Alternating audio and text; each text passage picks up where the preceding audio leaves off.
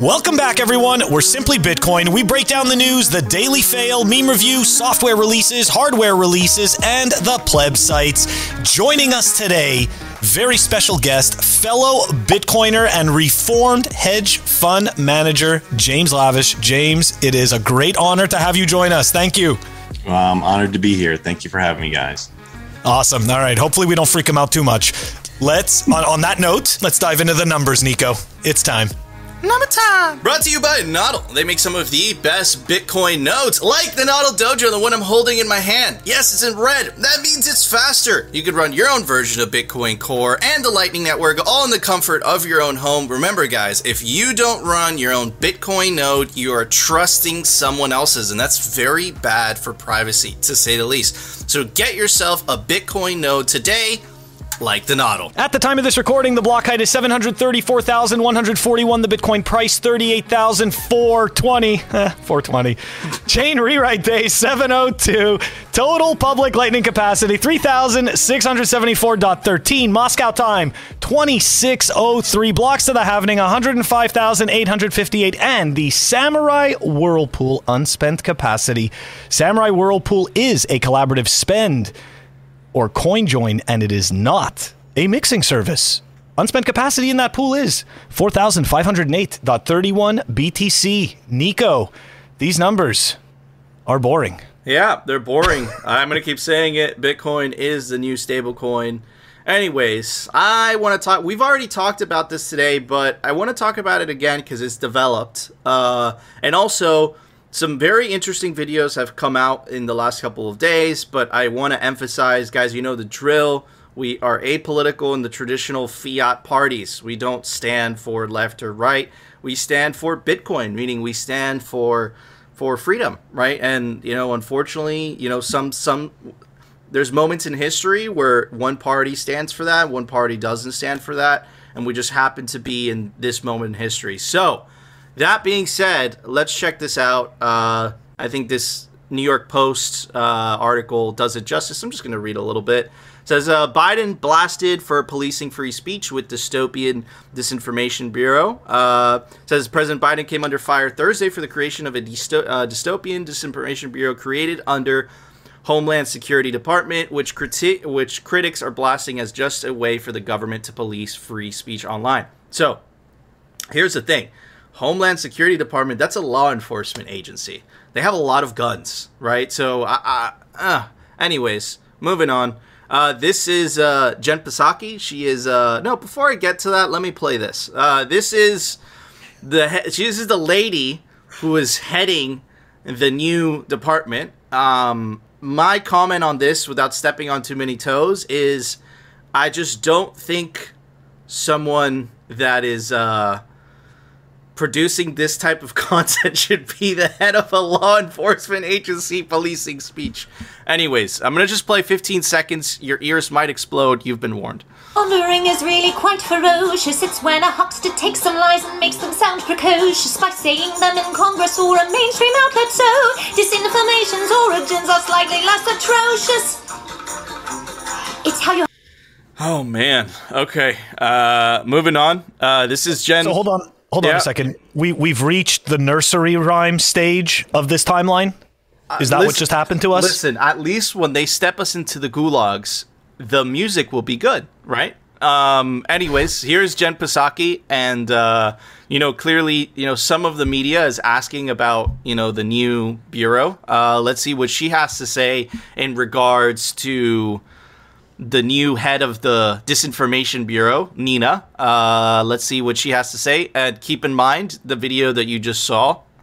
Uh, let's check this out. Um, She's an expert on online disinformation. She was formerly in the Wilson Center's disinformation. She was formerly a disinformation fellow at the Wilson Center. She's testified before Congress as well as the United Kingdom and European parliaments, advised a Ukrainian foreign minister, particularly relevant in this moment, under the auspices of a Fulbright Public Policy Fellowship, and overseeing Russia and Belarus programs at the National Democratic Institute. Any hiring decisions are up to the Department of Homeland Security, but this is a person with extensive qualifications. Um, she's an expert So- on. one more thing before we riff on it. Uh, this is the First Amendment. Of the U.S. Constitution. Uh, Congress shall make no law respecting an establishment of religion or prohibiting the free exercise thereof or abridging the freedom of speech. So, in my opinion, uh, even with all her qualifications and whatnot, um, I don't think that a government bureaucrat in charge of a lot of people with guns should get to dictate what is free speech and what is not free speech. That is a very, very slippery slope. Every single dictatorship, whether it's on the left or right, had a similar bureau, just under a different name, whether that's Nazi Germany or whether that's the Soviet Union. They had some version of the Ministry of Truth, right? Very, very scary stuff. I think this is the American version of the Pravda, which was the the the Soviet Union's state newspaper or whatever. So the point is is that this is a very slippery slope and the reason that this you're hearing this in simply Bitcoin is because very simple reason, right? Money or, or exchanging of money is a type of speech, right? So and, and Bitcoin completely is the antithesis of any censorship type of form of money. So in Bitcoin, it doesn't care where you're from, where you know what religion you are, what country you are. You can transact with somebody else. All you have to do is download a Bitcoin wallet. So right? Are, are, we heading into a future where you know the government is deciding what type of speech or not? What, how long until they come after Bitcoin? Right? If they don't allow you to say certain things, or if they don't want you saying certain things, why would they allow you to transact because that's a form of speech, right? So, anyways, this is very alarming. This is the second time we've covered it this week. I never could have imagined that the U.S. would do something like this. Anyways, James, what are your thoughts on this? First of all, just wow. I mean, I, I, I was blown away when I saw it. I, I, look, I, am a little bit older than you guys, so I grew up in the 80s uh, with the USSR right? And I remember what it was like watching uh, some of the. They would show us some of the propaganda that that the citizens were being shown, and the anti anti U.S. propaganda in particular, and just how much information they were flooding their citizens with, and to have a centralized uh, party or centralized, um, you know, body that is uh, that is just deciding, determining what the message is going to be, what what the citizens are going to hear and what they're going to believe. I mean, North Korea, China, USSR, and now again Russia is going back towards that uh, that system of of information. And you know, the state-owned televisions and state-owned press they they deliver exactly what that party or that uh, that powerful leader wants them to hear. So, wow, I mean, there's just we we better we, we better unwind this quickly. That's what I think. Yeah. Really quickly. I agree. I, I think this is this is the line that has to be drawn and it's just a step too far. Like this it's is over. The, because essentially they're setting a precedent for you know what the government thinks is approved narrative and what is a what is not approved narrative. And talk about misaligned incentives. Are you are you trying to tell me if something comes out that makes the government look bad, it's not going to be labeled as disinformation? Like it's a very very slippery slope. And I don't think it's a coincidence that this happened two days after Elon bought Twitter and I mean, wanted to wanted yeah. to have freedom of speech. So very very interesting to see how this is going to play out and very scary as well i'm just happy i live in florida anyways phil what are your thoughts on this yeah, I, am starting to feel like we're living in a parody, uh, especially after seeing that video. I, I mean, look, I, I, understand that we're supposed to be very impressed by the credentials and the capability of you know these people to memorize a lot of data and then regurgitate it so that somebody else can feel like they taught them something. This is all fantastic, but at the end of the day, this is really scary. It's exactly what you guys said. This is really scary stuff. I can't believe that this is actually happening here in the U.S. Um, the fact that this, but the fact that this organization falls under Department of Homeland Security, that should worry us even more. I don't think people really understand what the implications of that are. Right? Department of Homeland Security is also ICE. Right? They are also Border Patrol. Like this is not. I, I don't understand why this person and their organization falls under that group.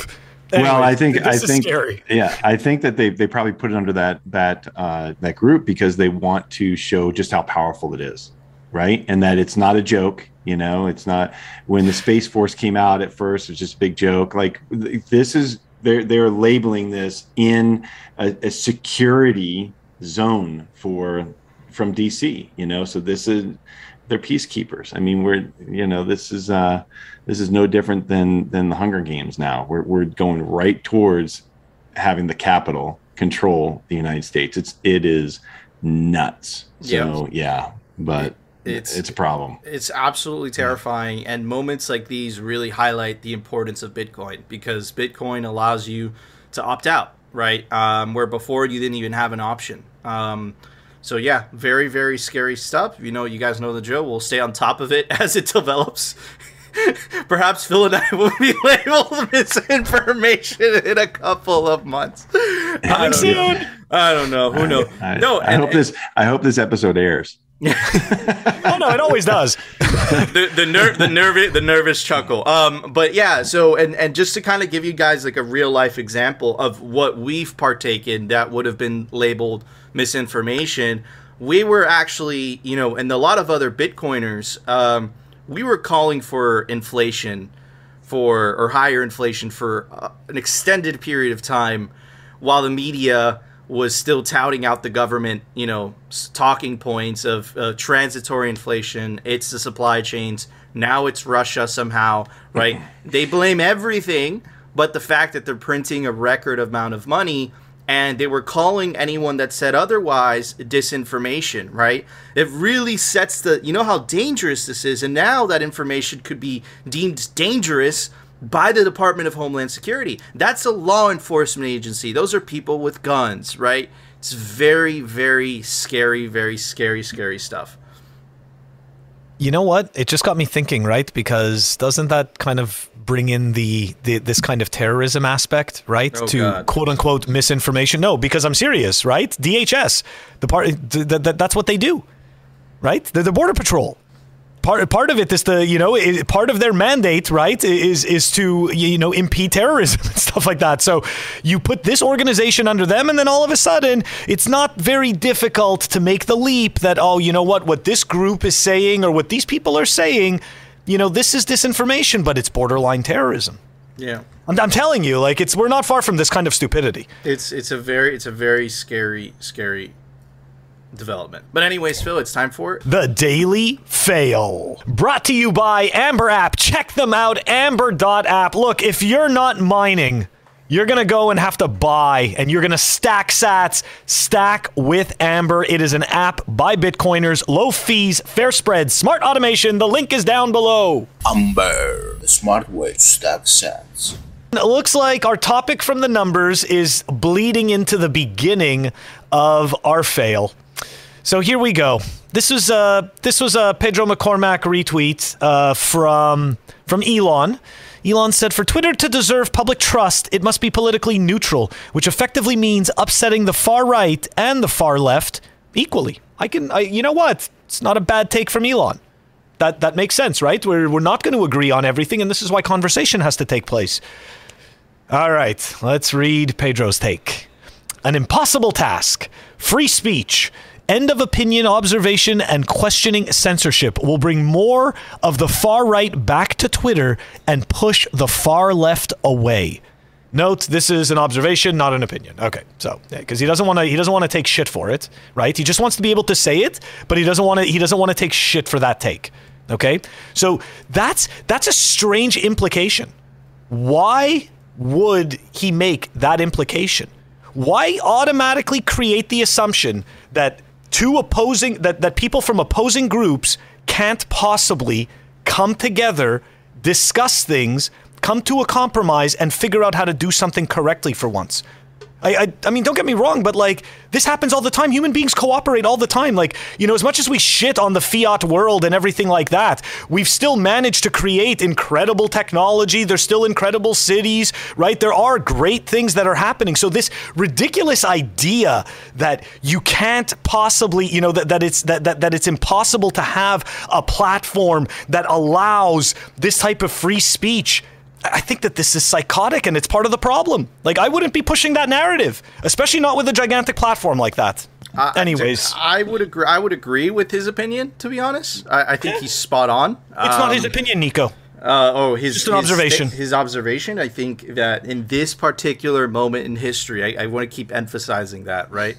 Um, in this particular moment in, in history, I think that you know the political left, unfortunately, you know, it, it which blows my fucking mind because we live in the U.S. and the left was a main proponent of, of, of, free speech for the longest time, and it was actually the right that was censoring a lot of stuff, right? You know, because of their you know a lot of religious conservatives right so uh, you know it's very strange right that that they're for censoring certain type of speech and certain types of of, of ideas it, it's a very very strange phenomenon and i actually agree with elon in the sense that i think it's it's vital for democracy to have open and free discussion right? And for Bitcoin, I might add, right? You need that, even though it's it, on the protocol level, Bitcoin does that, so it's kind of immune from this stuff, which is why I believe, right? They're they're so against proof of work, in my opinion, right? So, uh, anyways, James, what are your thoughts on this?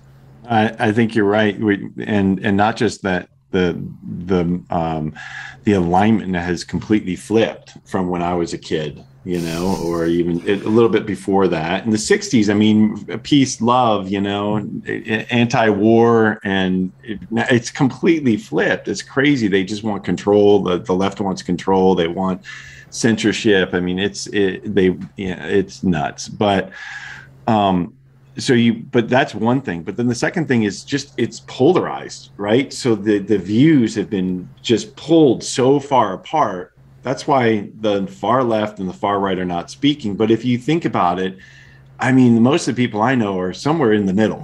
I mean they're not super far left they're not super far right they're in the middle and they they're not represented right now. So that's that's another total issue with our political party system here in, in the united states having a two-party system and having them completely polarized. But um, I don't know if you guys saw the the tweet that uh, that Kyle Bass put out this morning, and uh, he's pretty hard conservative, but he put out a, a, a post this morning that showed the political donors and the num- the money that came from the percentage of of uh, donors that came from the left versus the right, the the Democrats versus the uh, the Republicans in each of the major companies in America. And it went from Netflix, you know, uh, Twitter, all and and Apple all the way down. It was fascinating to see just how far skewed it was left. And so the people working at these companies at Netflix and and at uh, at Twitter, I mean, they just have a very there it is. It, I mean, it's it's skewed. I mean, it's re- it, it, it, that's reality right there. That's that's federal data. Yep. And this is just what they recorded. I, I, I can tell you that the company I worked for um, was had their political PAC committee, and you know you're not supposed to. So it's interesting, right? You you sign documentation that says that in no way will the company try to persuade you uh, or your political views, but come and sit down and pay attention to our political, uh, you know, our political action committee, and we are going to talk to you why you should vote for so and so party. Yeah. Right. So, yeah. exactly. Okay. So it, it, I think it is problematic. You know, there, it's not it's not a level playing field right now. Um, so you know, I, I would like to see it level. That's that's I- where I'd like to see it. Period. I agree. I agree. But it's funny because it, once it gets leveled, the, the right will tend to want to push it to because it's a fucking pendulum. That's that's the Oh, issue, yeah. and that's what Bitcoin solves. It essentially takes the power away from people, the ability to censor in the first place, right? Because the right is like, oh, freedom of speech, freedom of speech, but you know that once they start getting accumulating a little bit more power, they'll be like, you know what? We have to start censoring, you know, anything that the right censors. But that, that's the fundamental issue: is that if you have the power to censor, you're going to use it to your political advantage, and that's the crux of the issue. And that's what makes Bitcoin so unique and so important. Anyways, Phil, what is the next fail? All right, let's dive into it. This is a tweet from Caitlin Long. Uh, I think it was Iciosanot or Toxicat, or I'm, I'm not sure. One of the fellow plebs that tagged us in it. Let's take a look at this one. Whoa, no wonder why big banks fight us so hard.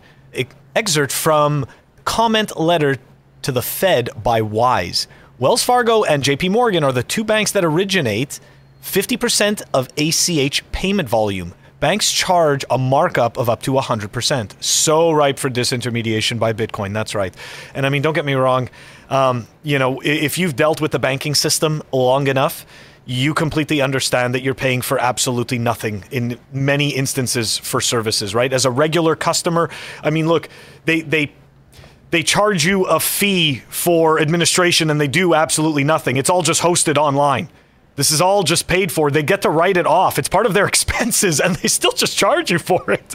Anyways, whatever. Let's pretend it's not happening and we're not living in clown world, right? Right. It's not really happening. Okay.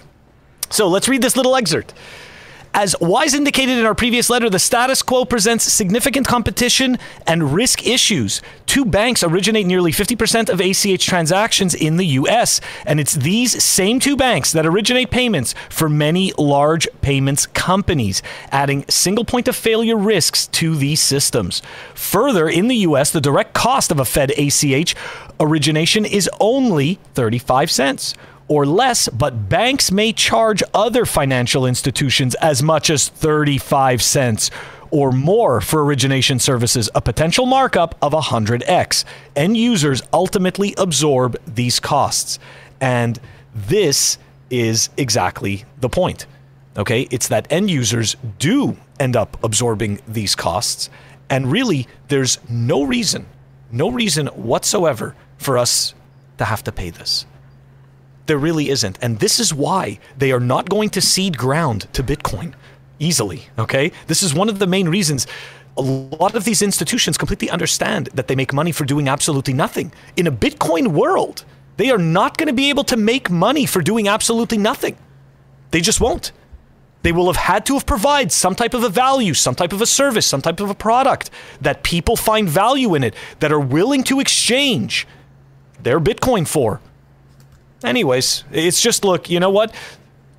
Shout out to Caitlin Long for for putting that out there because really I think that people don't understand how much these institutions are making for doing little to nothing. I, I actually one time asked them to document for me because they tried to raise my uh, my fee, like my monthly fee. So I said, look, I go, when I raise prices for a customer, uh, I have to tell them what added service or value I am providing for increasing my rates. Or I have to have a legitimate reason. So, can you please tell me what added service or value I'm getting for this fee?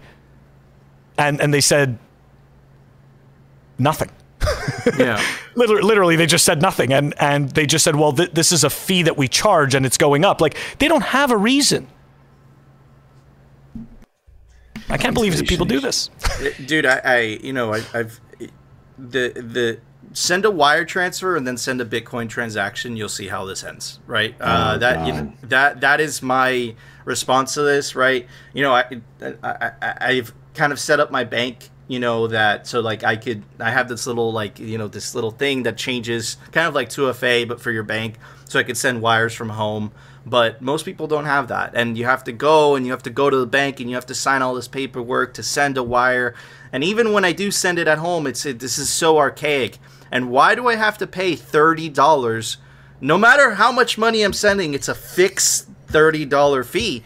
And now phil is telling me that it's 35 cents origination fee. So it's like holy crap these people are just milking it right? And you compare it to bitcoin you could not only is it pennies or dollar or maybe a dollar or two if you want to send it really fast. You could send it all over the world. It's instantaneous instantaneous you're going to get it. The other person's going to say hey i got it. It might not have confirmed right? It's just a better system. This is an archaic system. Perhaps you could have made the argument that this was the best solution at the time but now there's a better solution. And just to kind of give people context on who Caitlin Long is, she's behind the Wyoming Bitcoin Bank Charter, right? So she's behind a cup. So Kraken is doing one, Avanti, which is the one that Caitlin Long is behind, and they're trying to set up essentially these banks that accept Bitcoin. They facilitate Bitcoin transaction, aka Bitcoin banks, in the state of Wyoming, and they've had incredible pushback just to get accepted. So now we know why. I now we know one of the reasons why. Anyways, James, what are your thoughts on this? Make sure I'm not muted. So, um, first of all, going from a third of a penny to 35 cents. I mean, that's just that's just it's so egregious. It's so far, uh, but they but their argument would be, well, it's just 35 cents. You know, it's just 35, but it's still 100x. You're right. It's that's absurd. So, but to your point of of of wiring money, um, you know, being in investments and having private equity investments, we we continue. I continuously have to wire money to uh, to do these add-on investments. You have capital calls and you have to wire money. That's just the way it works. You have to wire money to this private company, and they, you know.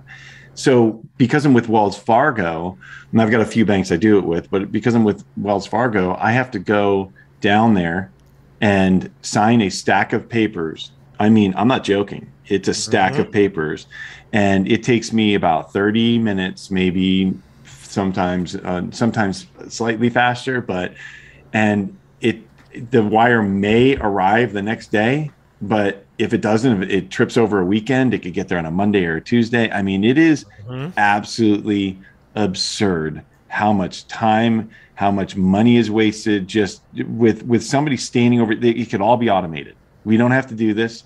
You know, we could have it biometrics. We could, uh, and you know, uh, Nico, like you're saying, you could have you could have your continuously changing uh, token. So you know, but they don't do that for every customer.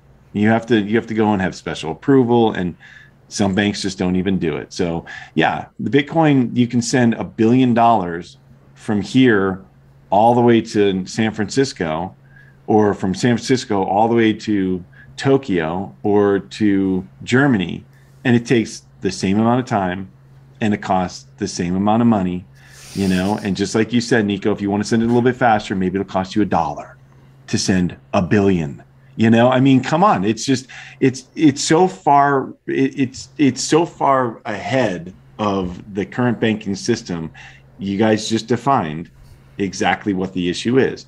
Now i don't think that you know we could get into the the dynamics of of you know fighting bitcoin and um, and there being conspiracy or collusion against it. I don't think it's it's really collusion. I just think that there there's people who are in positions of power who have benefited greatly from this system, and this system is the way they want it to stay. They don't want this system to change. It's as simple as that. You know, I mean, it they, they're rewarded for this system. It's done very well for them. Period. I, I just want to point out I didn't see the decimal when I was reading, and thank Yeah, you very yeah, much yeah, for yeah. correcting, James. Yeah. That was that, that was a third of a cent. That is correct, Yeah, to thirty-five yeah. cents. Thank you. Yeah. So uh, yeah, no, and absolutely, and it was actually Peter Thiel had this. He had an amazing uh, pan, or it was a keynote during the Bitcoin conference, and he's he's you know he he said it. He's like, look, if Bitcoin wants to continue growing, it needs to essentially. You know, beat me- uh, peacefully these people, and he mentioned Jamie Dimon, he mentioned Warren Buffett, he mentioned all these people that benefited tremendously from the fiat system. So that they're not incentivized to understand, you know, a better system. For in their eyes, this is the better system. But the beauty of Bitcoin is that it benefits everybody. Whereas in the fiat system, it just benefits this elite few of quintillionaires, right? Like Max Keiser likes to call them. And yeah, man, it's it's it's disgusting. It's just just Nico, just think of just think of you know, you're a kid, you're playing uh Monopoly and you're cruising along and you're winning, like you're crushing it. And you've got two or three other players, you got your brother and your sister and a friend there, and they're getting kind of irritated and they're like, well, let's just start over. And you're the one who's winning, you're crushing it, and you're like, but I'm about to win. You know, why would you? No, I don't want to start over. I've got seven hotels and I've got Park Place, and no, I don't. That's where we're at. I mean, Yep. it's it, it's Yeah. simple, but that's where we're at. It's it's simple, but that's where we're at. I, I think Bitcoin's incentives will overcome this stuff.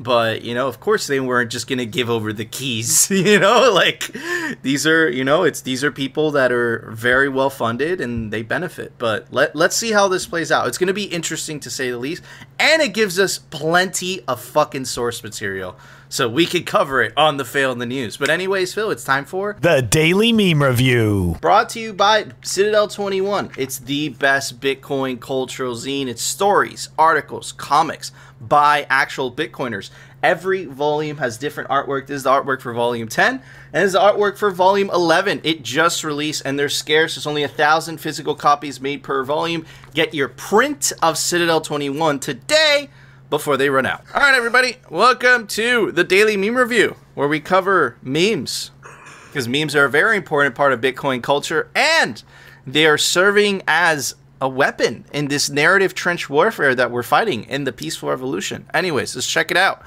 First, a Reddit meme. How much Bitcoin is enough Bitcoin? I don't have enough Bitcoin. Buys more Bitcoin. This is oh. totally accurate. it's so true. It's like, it feels good momentarily. You're like, oh fuck, you know, like Yeah, okay. for a second, you're like, I stacked. I'm like, damn it, I don't have enough. Okay. when somebody asks you why you have an old car, a cracked phone, and only twelve dollars in your bank account while having a good job, you wouldn't get it. no, it's so true. Like my normie friends, they look at me like a psychopath. It's like, what do you mean you don't have a car? It's like, dude, this car's expensive. I work from home. You know, and they're living the fiat lifestyle, bro. Buying a Porsche, Lamborghini. It's like, s- like, come on, bros. Anyways, Lambos, Lambos. and I live in Miami, so it's it's like this is the actual place. Lambos. This is the place to buy that car. Dude, Anyways, it's Lambo country. Yeah. yep, it is okay. So this is Roger Ver. Apparently, he came back. Uh, if regular Oh, people are us. using are all using custodial wallets, Bitcoin will have lo- ha- have lost a key property that made it so revolutionary. I actually agree with Roger there. Uh, to be honest, Roger, Bitcoin can never be used as money without privacy, and this is hodl never sodl. Bitcoin Lightning Network fixes this already. Wait for more. Tell me the truth. I'm ready to hear it. Lightning will kill your shitcoin. oh man.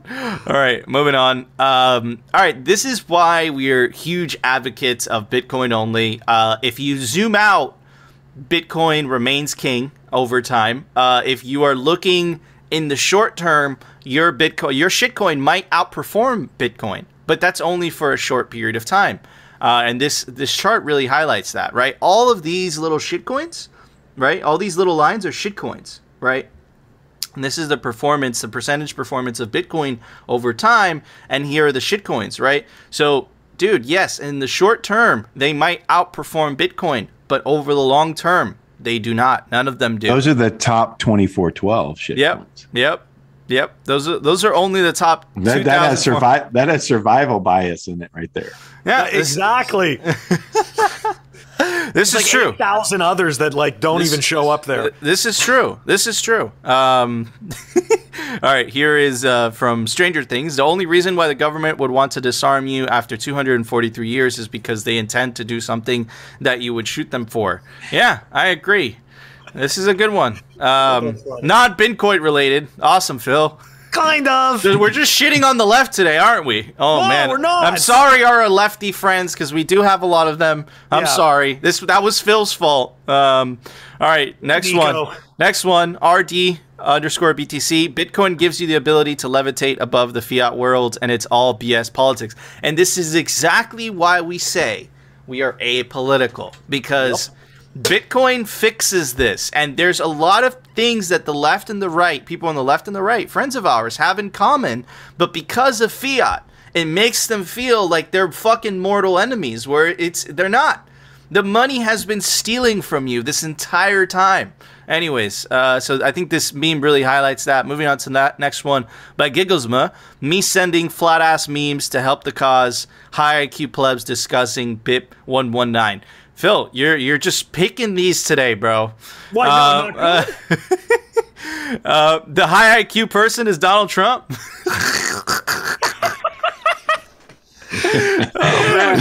I just look at the message. Simply, simply Bitcoin became an alt right Bitcoin podcast. Oh man. Memes. We didn't make the memes. All right, moving on. Next one. Bitcoin meme library. What savings? Millennials, millenni- millennials trying to save for a house. Inflation. It's so true, especially in South Florida. Last two years, forty percent. Right? It's absolutely freaking insane home prices. But anyways, those are some awesome memes. Phil. Uh, for that, I'm going to give it a very special Lucio Paletti. Uh, shout out to you, brother. He signed it himself. Thank you, man. Love your art, bro. This is my score. Anyways, Phil, what do you give those memes? I am prepared. I am prepared. Those were great memes, and I am going with another Swede Toshi original. That's right. Not Taco Bell, but Taco Plebs. Taco Pleb. That's right. Good scores, good scores. Anyways, James, what would you give those awesome I would memes? give so I would give that uh those awesome memes were they were a little bit mixed with the Trump being a high IQ, brilliant. So I would give that kind of a half an AirPods case. Half, not full, but half. I don't think we've gotten that as a score yet. Very nice. Is it? So, ha- but the, Yeah. the but they have the potential to be just the the best, you know, earphones ever. They're so close. wow, we're getting cosmic. Very cosmic So indeed. it's, it's it's not a half. It's not a half empty AirPods case. No, it's a half no. full AirPods half case. full. Yeah, and you know, we still we're in we're in it. Oof. I like that. We're close. I We're like close. that. I like that. Anyways, guys, we want to know if you agree with our scores, you disagree. Let us know down in the comment section. Make sure to join our Telegram group and link us some dank, dank, dank Bitcoin memes to review, and subscribe to us on alternative video platforms like Rumble.com and our personal favorite, BitcoinTV.com. They don't censor there because Bitcoin TV. Anyways, Phil, it's time for the Daily News. Brought to you by CryptoCloaks.com. They make some of the best 3D printed Bitcoin merch, like the famous 3D printed Bitcoin art sculpture grenade. Opens up, you put your favorite hardware wallet in there, and also comes in any color you want. Yes, that means it comes in gold, and this must give Peter Schiff a heart attack because it's a gold Bitcoin art grenade sculpture. Yeah, that's right. And you can take advantage of the link down below to get 5% off CryptoCloaks.com. All right, everybody, we say we're not a hopium channel. We say we don't speculate, but we do bring guests that do that, and they do it very well with their awesome creds, and James is one of them. Anyways, let's check it out. Bitcoin will eventually be worth over $1 million per coin. How? Pure math.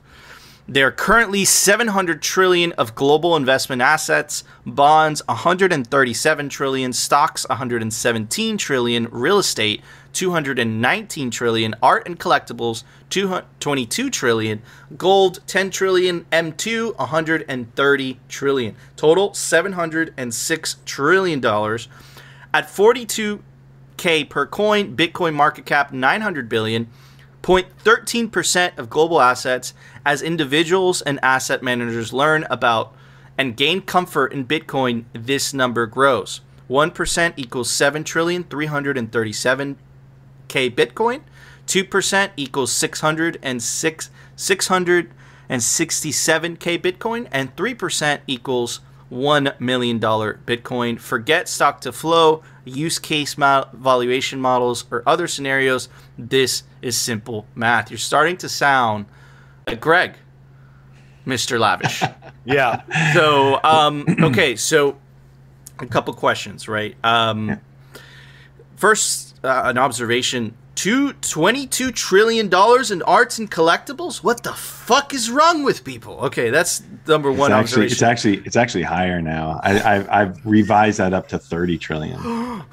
Jesus. Um, okay, so James, um, obviously these are very bullish numbers. I so I have a buddy of mine. I've I've brought him up a couple times on this show.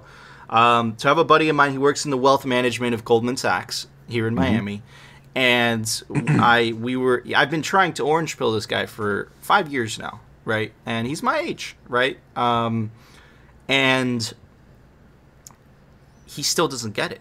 He's like, it's volatile. I can't offer that to my client. So you have to understand the type of clients he has, right? He doesn't Yeah. have someone who's trying to make money. He's trying, he's he's having clients that want to conserve their wealth, right? They have over ten million dollars.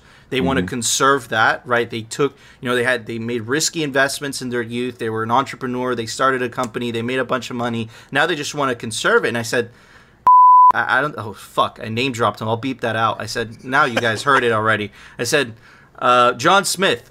Uh, do you not understand that you're hurting your clients if you don't put one percent of their wealth in Bitcoin?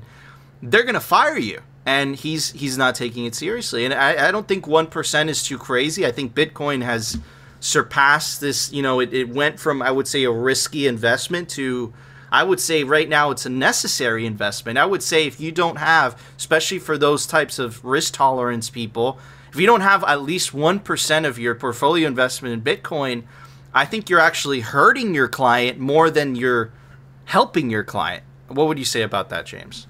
Um, well, a few things. First of all, it sounded like Greg. Well, Greg and I talk all the time, and that's how he found me. I think he found me.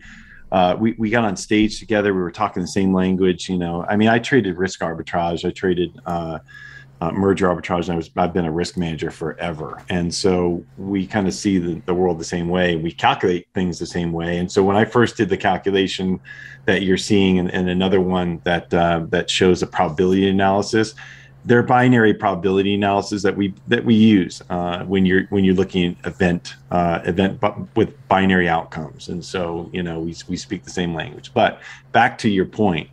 Um, look there's there's a uh, a small chance that in the next decade you have a complete collapse of the U.S. dollar. Right? I mean, it's not a very big chance, but it's not non-zero. I mean, it's, it is a non-zero chance for sure. It, it's not zero probability. So, um, but the thing is, if you have an all-out collapse, and I wrote a whole thread about this at, um, a, a few months ago, I think and if if you have an all-out collapse of of fiat, like you've seen in Venezuela, it happens so fast that you don't have time to adjust. You know, um, just weeks before the Ukraine was attacked, I I put out a post. I said, I hope that the U- Ukrainian people, I hope some of them, I hope they own some Bitcoin.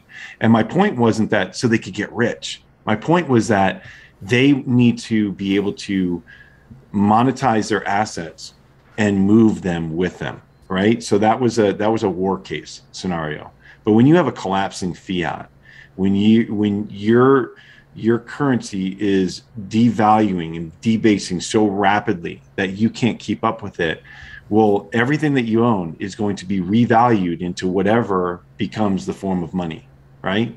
So if the form of money is gold then it, it gets repriced in, in gold. And if you don't own any gold you you don't have you know you don't have that as a currency. If you don't own any of these assets you don't have that as a currency. So bitcoin is the best safest the the uh, purest form of insurance against a fiat collapse that you can that you can find greg will go into uh, all the gamma and theta you know uh, optionality of it my my take, and I agree with him on that. It's a little bit uh, it's a little bit too complicated for for this discussion. But the point is that if you have just one percent of your assets, right? Go back to the the valuation that that you just went through with mine, with, with my analysis. Which, if there are seven hundred trillion dollars of investable assets, there's over there's over a quadrillion dollars of total assets in the world, including all the debt right? So if you have if you have Bitcoin become the world the it, it, becomes the base currency of the world you know not just the the reserve asset but the reserve currency. Well those numbers you're talking about swallowing basically all of it right?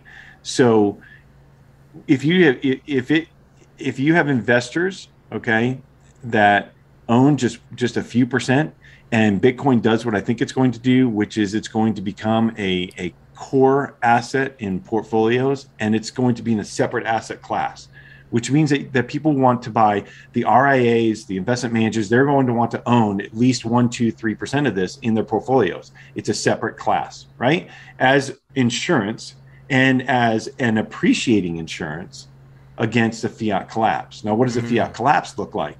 Well, fiat collapse looks like all of that, all of that monetary existence gets swallowed into that new base currency. And if that's Bitcoin, well, you're talking about Bitcoin not becoming worth $1 million.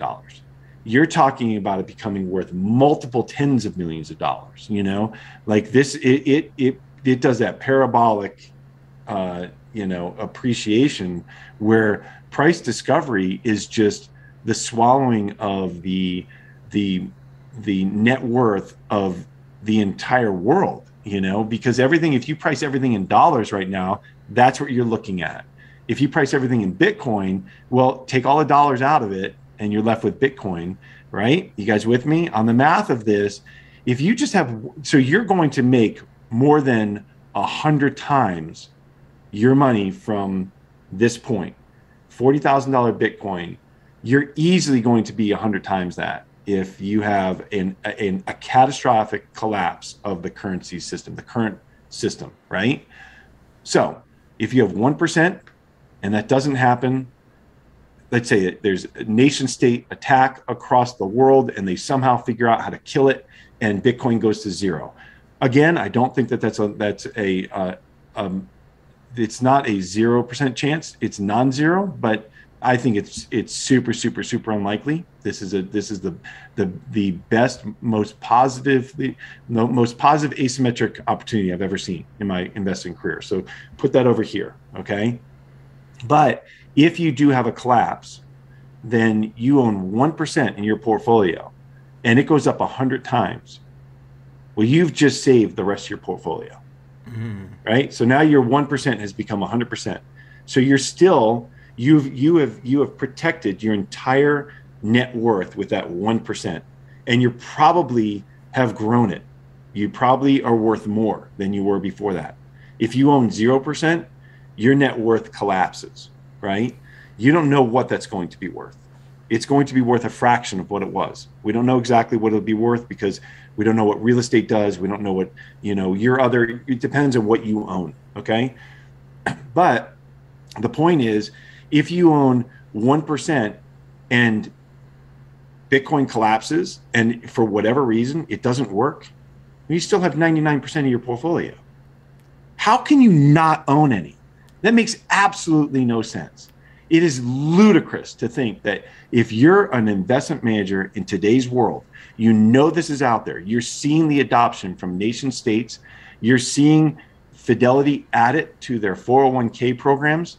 You know, you're seeing places like Fort Worth and Texas embrace it, mine it, build out their grid on the back of it, and you still are you're you're you're believing that it's not going to work, that it's a Ponzi scheme, that it you know that to me is reckless. If you don't just own a little bit, I'm not saying own 5, 10, 15, 20%. There are a lot of our listeners that they have their net worth in it. That's fine. That's not me. I mean, I'm a I'm a you know, I, I like I said, I'm a risk manager, and I I've got a lot of different investments, you know, and one of them is Bitcoin. And but if you're if you're an investment manager and you're managing other people's money, and you don't have any exposure for them in this asset class, I think that that's reckless. So beautifully put. I'm going to send it to him. So James, what does fiat collapse need to happen in order for this to play out? Um, okay, so you're, you, well, you're watching right now things that are happening across the world, right? So, so you're you're seeing Japan and the Japanese yen just it's down like twenty percent uh, in the last number in the last few months. Okay, and what's happening there is Japan has announced, the Bank of Japan has announced that they're going to stand on the 10 year and buy every single bond in order to keep that that yield at 0.25%, right? So they're what that's called yield yield curve sorry, yield curve control. And so they're standing there buying every single bond.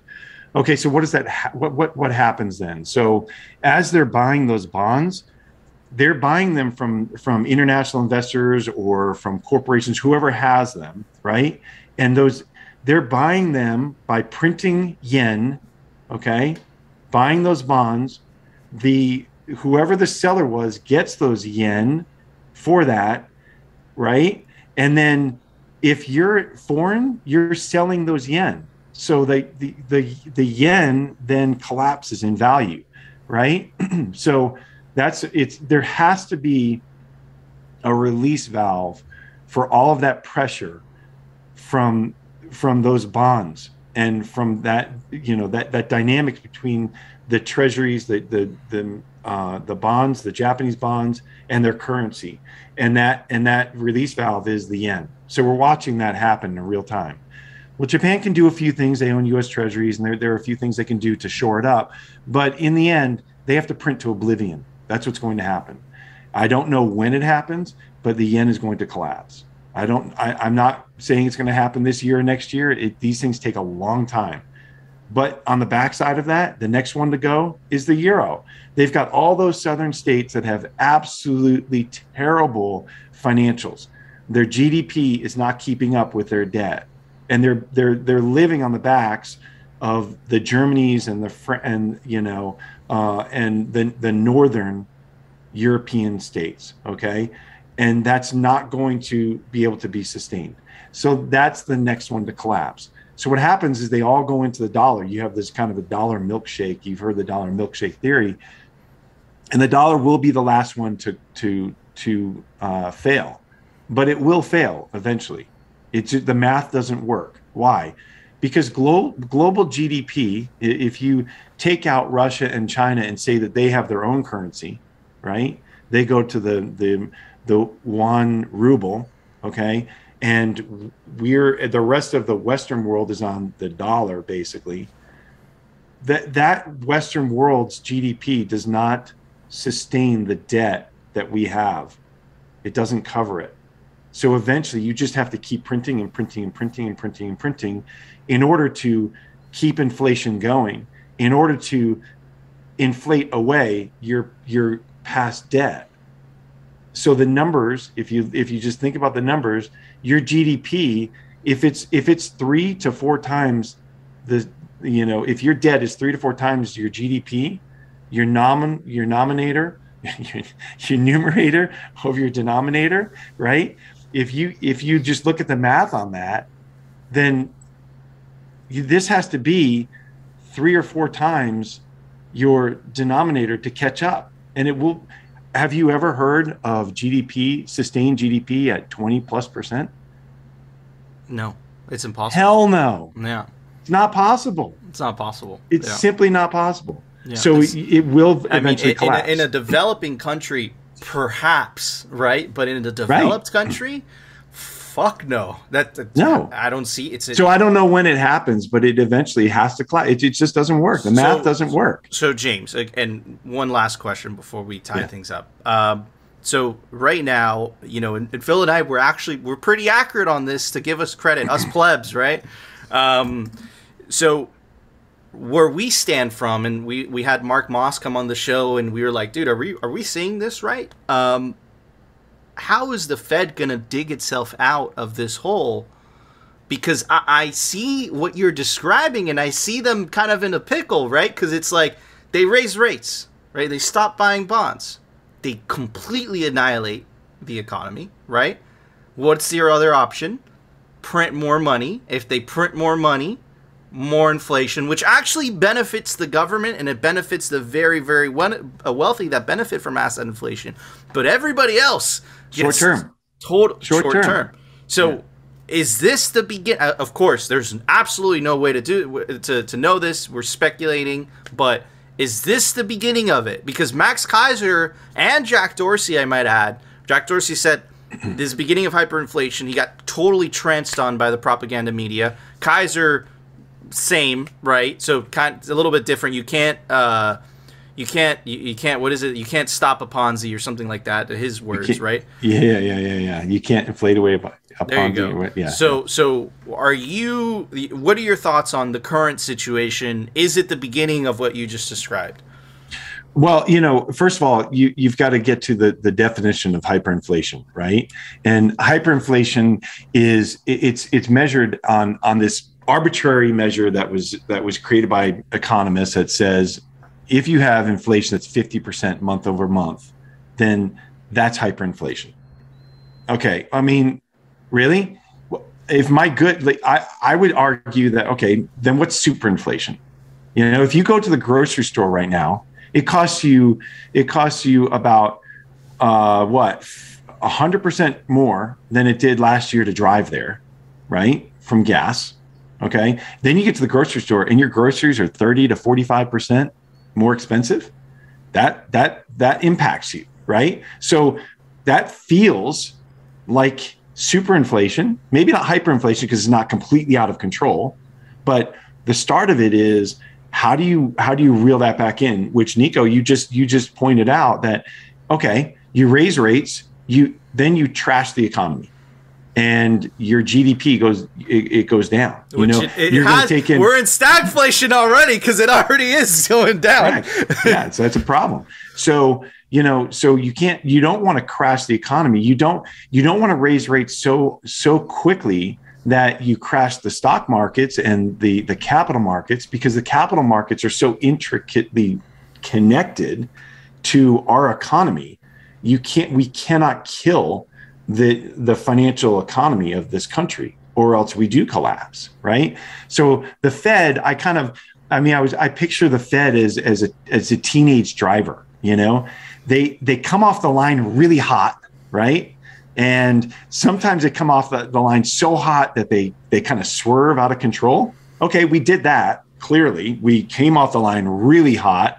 We kept on the pedal and we're swerving out of control with all the printing and now, you know, you you don't tap the brakes when you're a teenage driver.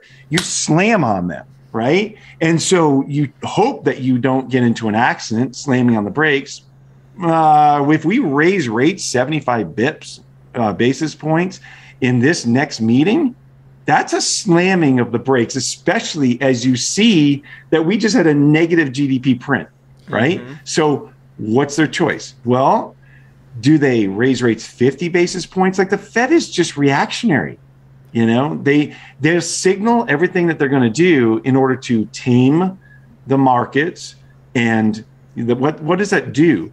The markets lower all the multiples of companies come down their borrowing power decreases all right? So that causes a contraction of the economy and the financial instruments of this nation.